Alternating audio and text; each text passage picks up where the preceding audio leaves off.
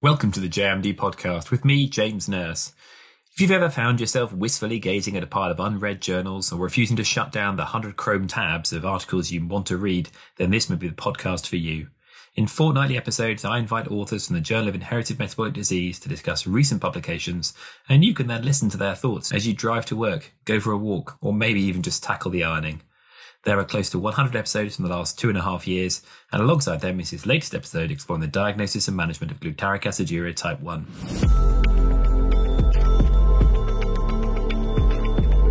Now, there's something comforting about a well crafted guideline, and given that these are some of our most well read papers, I can't be alone in thinking that. We've recently published the third revision of the guideline for the diagnosis and management of glutaric aciduria type 1 which is the perfect excuse to talk about the condition, especially because aside from a wonderful shortcast exploring the Irish experience with this condition, we haven't mentioned GA1 in the main podcast yet. So to take me through the guideline, I'm delighted to welcome the first named author, Dr. Nikolas Boy of the Division of Neuropediatrics and Metabolic Medicine in Heidelberg, Nikolas, welcome to the podcast. Hello, thanks for having me. Now, as I mentioned, we haven't discussed GA1 before, so could I ask you perhaps for the, the cliff notes? What's happening inside the body and how does that manifest in patients? Well, the disease glutaric aciduria type 1 is caused by an inherited deficiency of, of an enzyme glutaryl CoA dehydrogenase located in the lysine metabolism. And it's basically converting two important metabolites within the lysine metabolism. The deficiency of the enzyme results in an accumulation of specific metabolites, such as glutaryl CoA, which is converted into glutaryl carnitine, which is non-toxic that we use for newborn screening, but on the other side, also converted into organic acids named glutaric acid and 3-hydroxyglutaric acid. And these two acids accumulate within all body fluids, but especially within the brain, but also other organs. And they cause the neurological pathology of the disease. We know that most patients that are not treated develop a very severe neurological injury localized in the basal ganglia, specifically the putamen. So a very, very important region within the CNS for coordinating movements and motor development and motor function.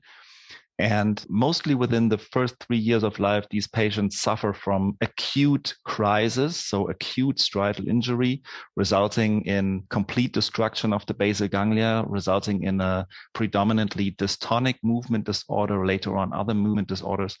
And these movement disorders result in severely increased morbidity, a lot of secondary associated problems in these patients, and also increased mortality. Beside this acute manifestation, there are also more insidious manifestations. So patients without a acute crisis event and they develop a continuous and very chronic dystonic movement disorder, which is a little bit less severe. And it's also milder from the MRI images, but it's also something that is very relevant because both the acute and the insidious onset of the movement disorder have a very high prognostic and of course clinical impact for the patients because it's irreversible and these movement disorders they may change a little bit from the severity but will always stay. Mostly it is a very stable disease so the huge aim of all these treatment and guideline developments that we have initiated over 15 years ago is to prevent these crises, to prevent striatal injury in these patients. And that is something that is very, very important. The treatment of the disease has been developed over the last three decades, and we have a very effective treatment nowadays. So the disease, I think, for the right reason, is uh, included in a very, very constantly growing number of newborn screening panels within whole Europe. Uh, so nowadays we have 24 countries in Europe that screened for GA1. And at the end of the 90s, it was not included in any panel. So I think that is a huge effort. We have very good evidence that an early detection of the patients and an early start of the treatment really results in improved outcomes. So I think that is why you can also name GA1 like a model disease for newborn screening, very similar to PKU, because we really know that this intervention of newborn screening facilitating early treatment is, is so important for the patients. Thank you. It's very succinctly put. Uh, as you mentioned there, you know, we've seen guidelines over the last 15 years. This is the third revision published since 2007. How did this particular revision come about? Well, as you said, it's the third revision. The initial version was published in 2007, and then there was the first revision in 2011, the second in 2016. And we started the plannings and all the preparations for the third revision in, in 2020. So the first thing that you need is, of course, a guideline group. So we reached out to all the professional medical societies that are important in the healthcare procedure of managing a GA1 patient. So from the Association for Pediatrics and Child Neurology and also the dietitians and the neuroradiology and so on. So we contacted 13 professional societies and each of them identified an official representative. We also had a neutral moderation and then the second thing you need is you have to identify relevant key questions according to the PICO procedure. And of course, if you do a revision, you also need to check and to analyze the previous recommendations.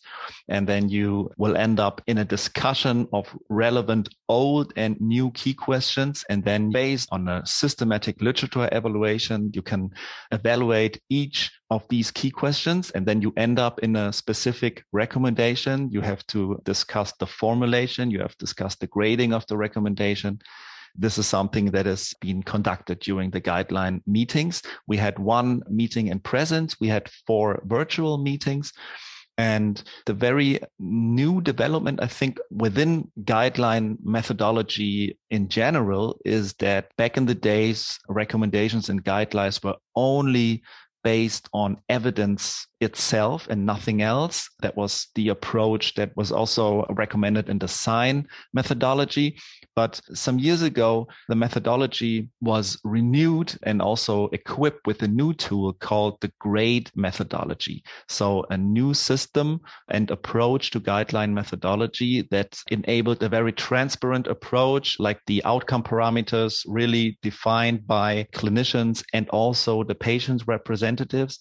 And especially the new development was that recommendations not only included the level of evidence. Of course, the level of evidence is very important and is still the base for a recommendation but also we evaluate other important criteria for each and every recommendations. For example, how consistent evidence is, or how the clinical relevance is, how the benefits and harms are balanced for the patients, also um, legal and economic considerations, and the perspective of the individuals. So the inclusion of the patient supporting groups are very important, and also the general practicability during the average day. Okay, and uh, this is something that was included into this grade system. And I think, especially for rare diseases, where you often have the problem that the studies that you have to use have a very small sample size, that would result in a low quality of evidence.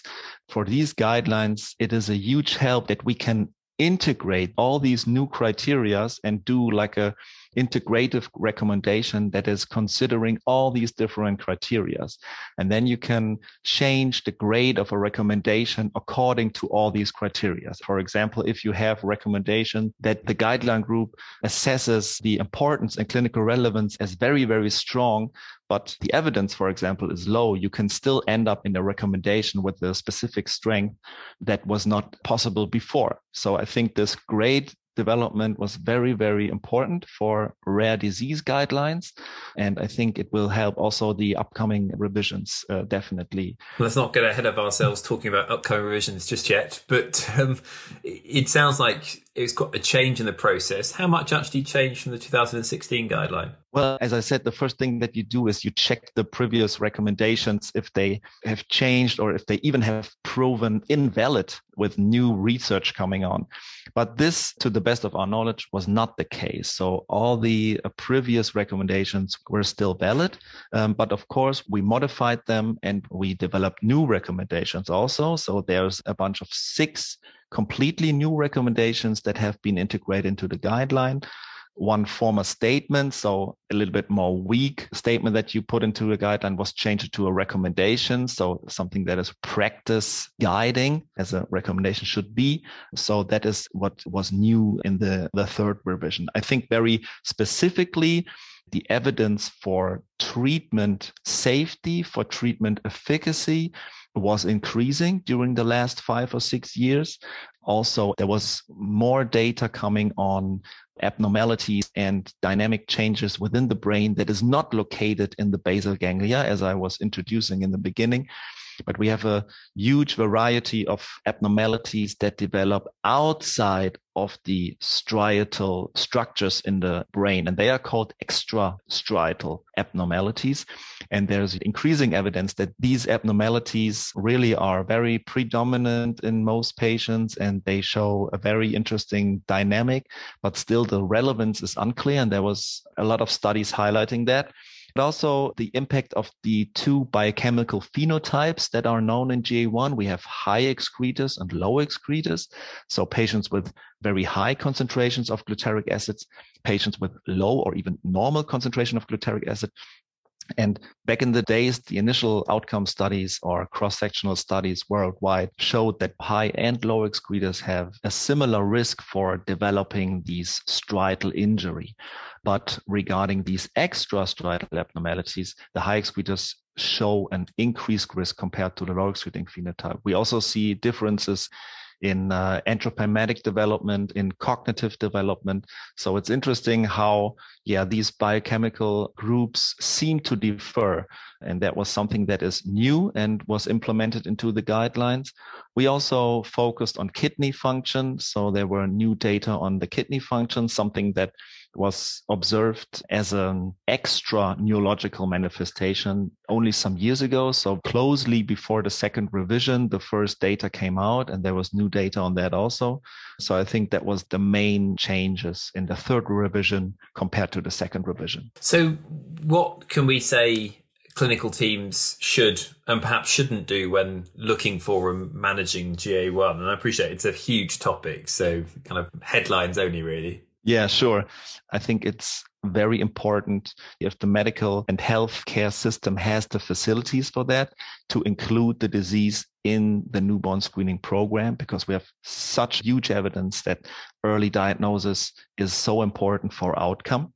On the other side, in countries or situations where you maybe don't have a newborn screening result or you don't have a newborn screening program at all, if you have suggestive clinical signs, for example, an unexplained acute onset movement disorder, or even a macrocephaly, or if you have specific MRI features, which is the frontotemporal hypoplasia, which is very characteristic, but also some other abnormalities. If you find these, then it is indicated to, to look for GA1 and do a specific biochemical workup, including the organic acid quantification, especially in urine. So I think that is also really important. I think if you have a, a GA1 patient, you have diagnosed them with newborn screening, it is very, very strongly recommended and very important to start low lysin diet, which is the effective treatment for the disease, to start carnitine supplementation, also to supplement your patient with an amino acid supplement, which is lysin free and arginine fortified. This is very, very important and then manage the patient in a specialized metabolic center that can offer all the subspecialties that are important for managing a disease like that and organizing the clinical follow-ups of course that is something that absolutely should be done. And the content of the follow-ups are clearly stated and recommended in the guidelines. So i think that is something that is really important for all the clinicians.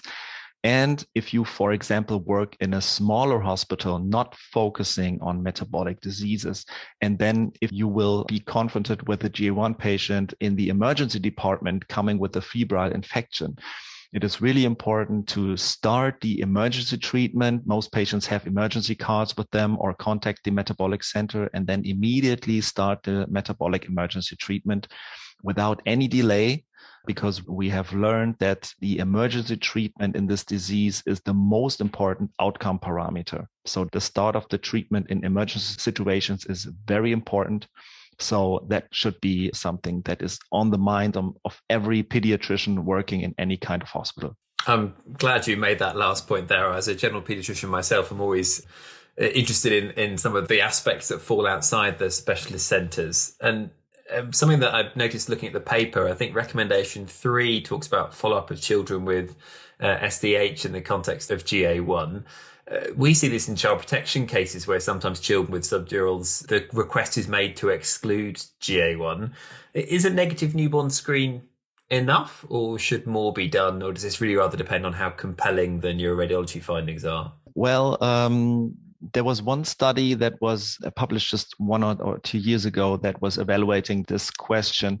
And we have found that the subdural hematoma in GA1 occurs mostly between the age of three to four months and 24 months. So within the first two years of life. That is also the age spectrum that you find in the literature.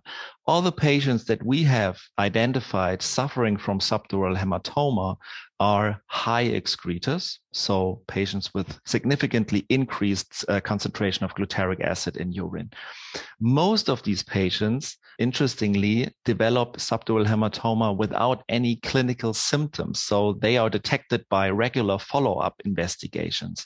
And these subdural hematoma, they tend to be unilateral. They tend to be resorbed within the follow-ups and they do not have any clinical impact to the patient. They occur in any kind of clinical phenotype. So in the asymptomatic patients, but also in patients with movement disorders.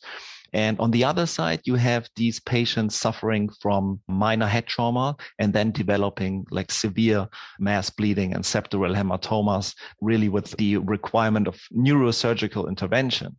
So these are the two groups of SDH and GA1.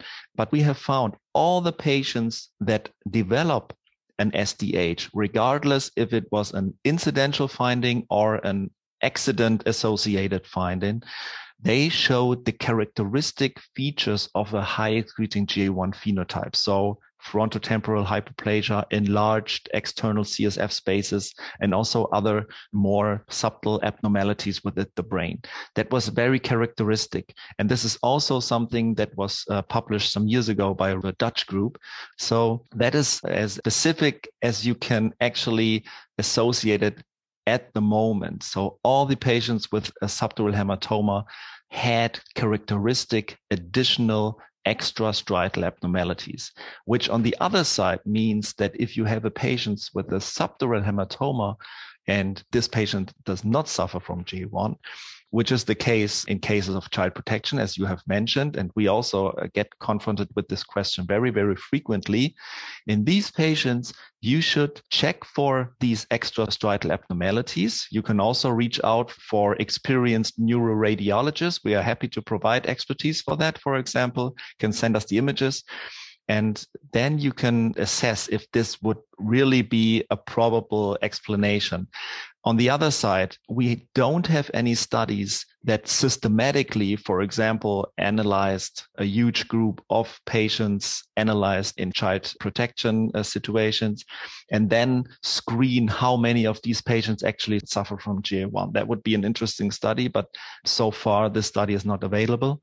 So we can we can only state that if you have a patient that does not have GA1 but is not uh, showing these additional, very characteristic abnormalities that I have mentioned, it is actually not indicated to screen for GA1. That is the data at the moment. And of, of course, with the prevalence of GA1 screening, as you've mentioned now in many European countries, even those of us who've now left Europe but are still European, we like to think, if this is in high excretors, we should have seen a positive screen in these children anyway. Absolutely, because the newborn screening has a sensitivity of 100% for high excretors. So we find all the high excretors, and these are the ones that develop the subdural hematoma as long as we know. I mean, still the patient and sample sizes in these studies is, is low. So we cannot exclude that also lower excretors may develop SDH, but it's not reported so far in any patient. On the other side, the sensitivity of the newborn screening for low excreters is lower. It even can miss a low excreter. So that was also the case in several patients, unfortunately. But still, as I said, the low excreters, as far as we know, we, we just don't know if they have an increased risk at all. But the high excreters who show the significant risk, they should all be found by newborn screening. But of course, as in any other disease, if you have a suggestive clinical presentation and if you have a patient with an unexplained huge subdural hematoma and also characteristic abnormalities on MRI, as I have explained, it is also important to screen for GA1. Uh, the newborn screening result may have been normal because it's always possible that there was any kind of, I don't know, technical problems or the patient was not the patient that it was supposed to be according to the results or something. I mean, all this may happen in a newborn screening program. I'm glad we're talking about screening because you identified a number of areas where more research is required. And recommendation four was an interesting one. I mean, to me anyway, as it discusses positive screens with negative diagnostics and maternal GA1. Um, can you tell me a bit more about that? Sure. So these mothers were found after a positive newborn screening result of their children. And then, of course, the children were suspected for GA1, but all the conformational diagnostics were negative. And then actually the mothers have been evaluated and assessed for GA1. And we know several cases of which mothers have been identified with GA1 following a procedure like that. The interesting thing is that most of these mothers did not develop any symptoms. They are part of a group called the late onset or the lately diagnosed patients. So patients that show no symptoms at all, as are most of these mothers. Other late onset patients show very unspecific uh, symptoms like headache or polyneuropathy or dementia or epilepsy or something in older patients. But for specific reasons that we do not really know, they did not suffer from any uh, kind of striatal injury untreated within the first years of life. So most of these mothers of these maternal GA1 patients, they are clinically asymptomatic or they show unspecific signs. And still, we do not know exactly what is the impact of dietary treatment after the age of six years. It is still a lot of open questions, even in the third revision of the guideline. Um, we know that the effect of dietary treatment in the first six years of life is very, very strong, and the impact on outcome is very significant. But after the age of six years and then up to adulthood, we do not know exactly what the impact of treatment is. But we know that there is a bunch of reasons to continue treatment in these age groups because we do not know what the clinical long term of the disease is. We talked about extra extrastriatal abnormalities that are progredient with time and they may end up in a clinical relevance for the patient. We know that the kidney disease is starting in this age group of six years and then maybe continuing to progress. So there's a lot of reasons to to continue the lysine restriction in these patients. And this is, of course, also something that is valid for a maternal GA1 patient that is otherwise not showing any symptoms. So if you identify a patient, you can talk about GA1, you can recommend the start of the treatment. But of, on the other side, it is also important to state that the efficacy of the treatment is much less well understood than the efficacy of the treatment in a, in a young child.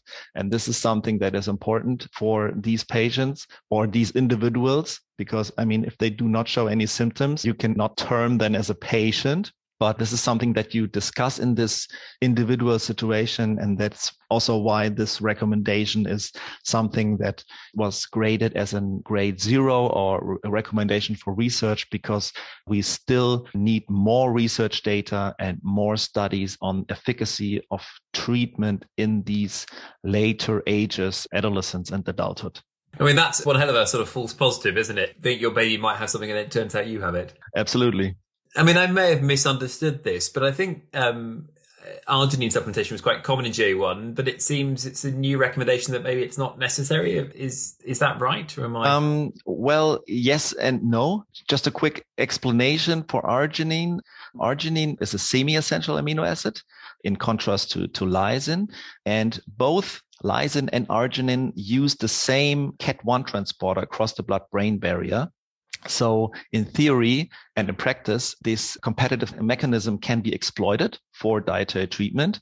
And the data from the mouse model actually show that treatment based on lysin restriction is the most effective treatment regarding decrease of metabolite concentration, so decrease of glutaric acid and 3-hydroxyglutaric acid.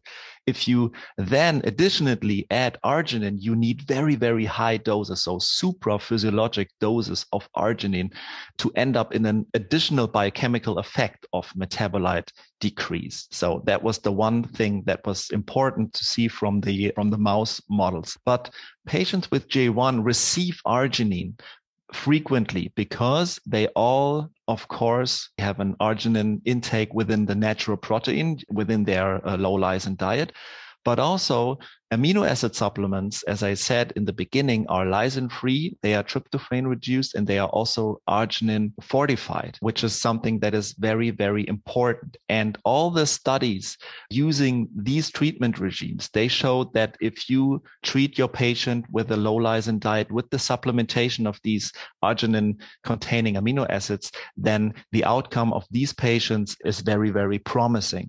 On the other side, it was uh, debated if the arginine content would play a role. So if it makes a difference for the patient if he receives more or less arginine during a specific period of time during development.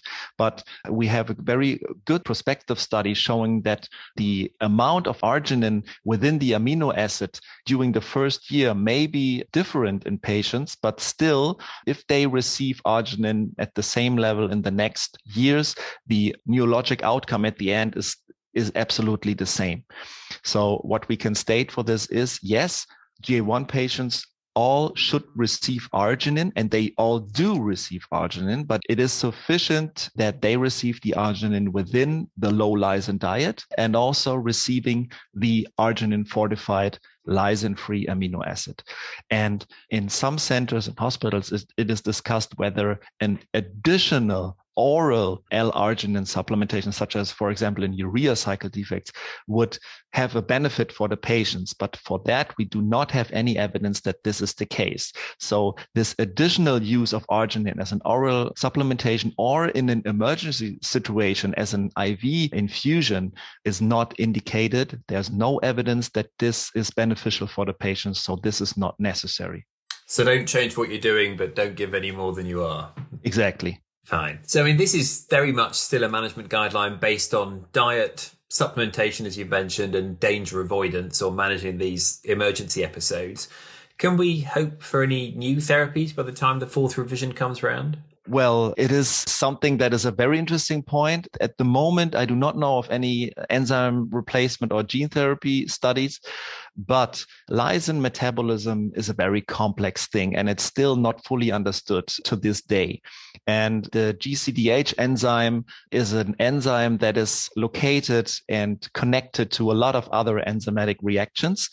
And some years ago, some studies tried to identify new targets, new enzyme targets within the lysin metabolism, and specifically upstream of the GA1 enzyme to kind of change the disease into another disease, which may have a milder clinical phenotype. And this was specifically tried for the DHTKD1 enzyme causing oxoadipic aciduria, which is a disease that has a much milder phenotype than GA1. So there was one study that tried to, to genetically block these enzyme and then to evaluate if a GA1 mouse can be rescued by this block upstream of the GA1 enzyme. But uh, unfortunately, there was no rescue of the phenotype. So the single block of this upstream enzyme of the GA1 enzyme is not sufficient to rescue the phenotype. So we need more complex approaches, other approaches, new targets. But there are studies going on focusing on other targets within the lysin metabolism.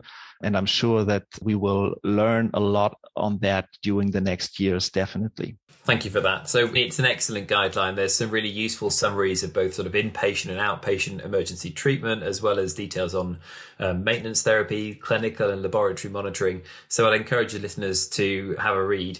Is there anything you wanted to add? Yeah, I, I definitely would like to thank that's the most important thing to express my gratefulness. First of all, of course, to the guideline group, because I had really the pleasure to work with very experienced uh, experts 23 experts, uh, the, the professional societies. We had support by various organizations such as the APS, which is the, the National Society for Inborn Errors of Metabolism in Germany, but also the Association for Pediatrics in, in Germany. Then we had support by, of course, uh, the Medical Association in Germany of all medical societies, which was named AWMF. They were supporting us with methodological and logistic support. In the end, we were ending up in a, a huge manuscript that was evaluated by external experts that I'm very grateful for. It was evaluated by the EIMD consortium, which is the European Registry for Intoxication Type Metabolic Diseases that is analyzing and doing a lot of research in organic acidurias. So it's a very huge and long standardized process and a lot of players that are important. And I'm very grateful that we could end up in a work that is finalized, that is available for patients and families. And I think that's the most important thing. I mean, we all do this guideline work to improve management to improve outcome to improve the life of affected individuals and that's something that is is great to work for and I would like to thank, of course, also the, the, listeners of the podcast. And I hope that the guideline will be useful and helpful for you in your clinical work. Comment, I know it's already been very highly read from looking through our social media activity. So if you haven't yet read the guideline and you want to go and have a look, please click the link in the podcast description or go to the journal web pages and search for a glutaric aciduria guideline. Nikolas, thank you again for making time for me today. Thank you very much for having me. It was a pleasure. And thank you for listening. Until next time, goodbye.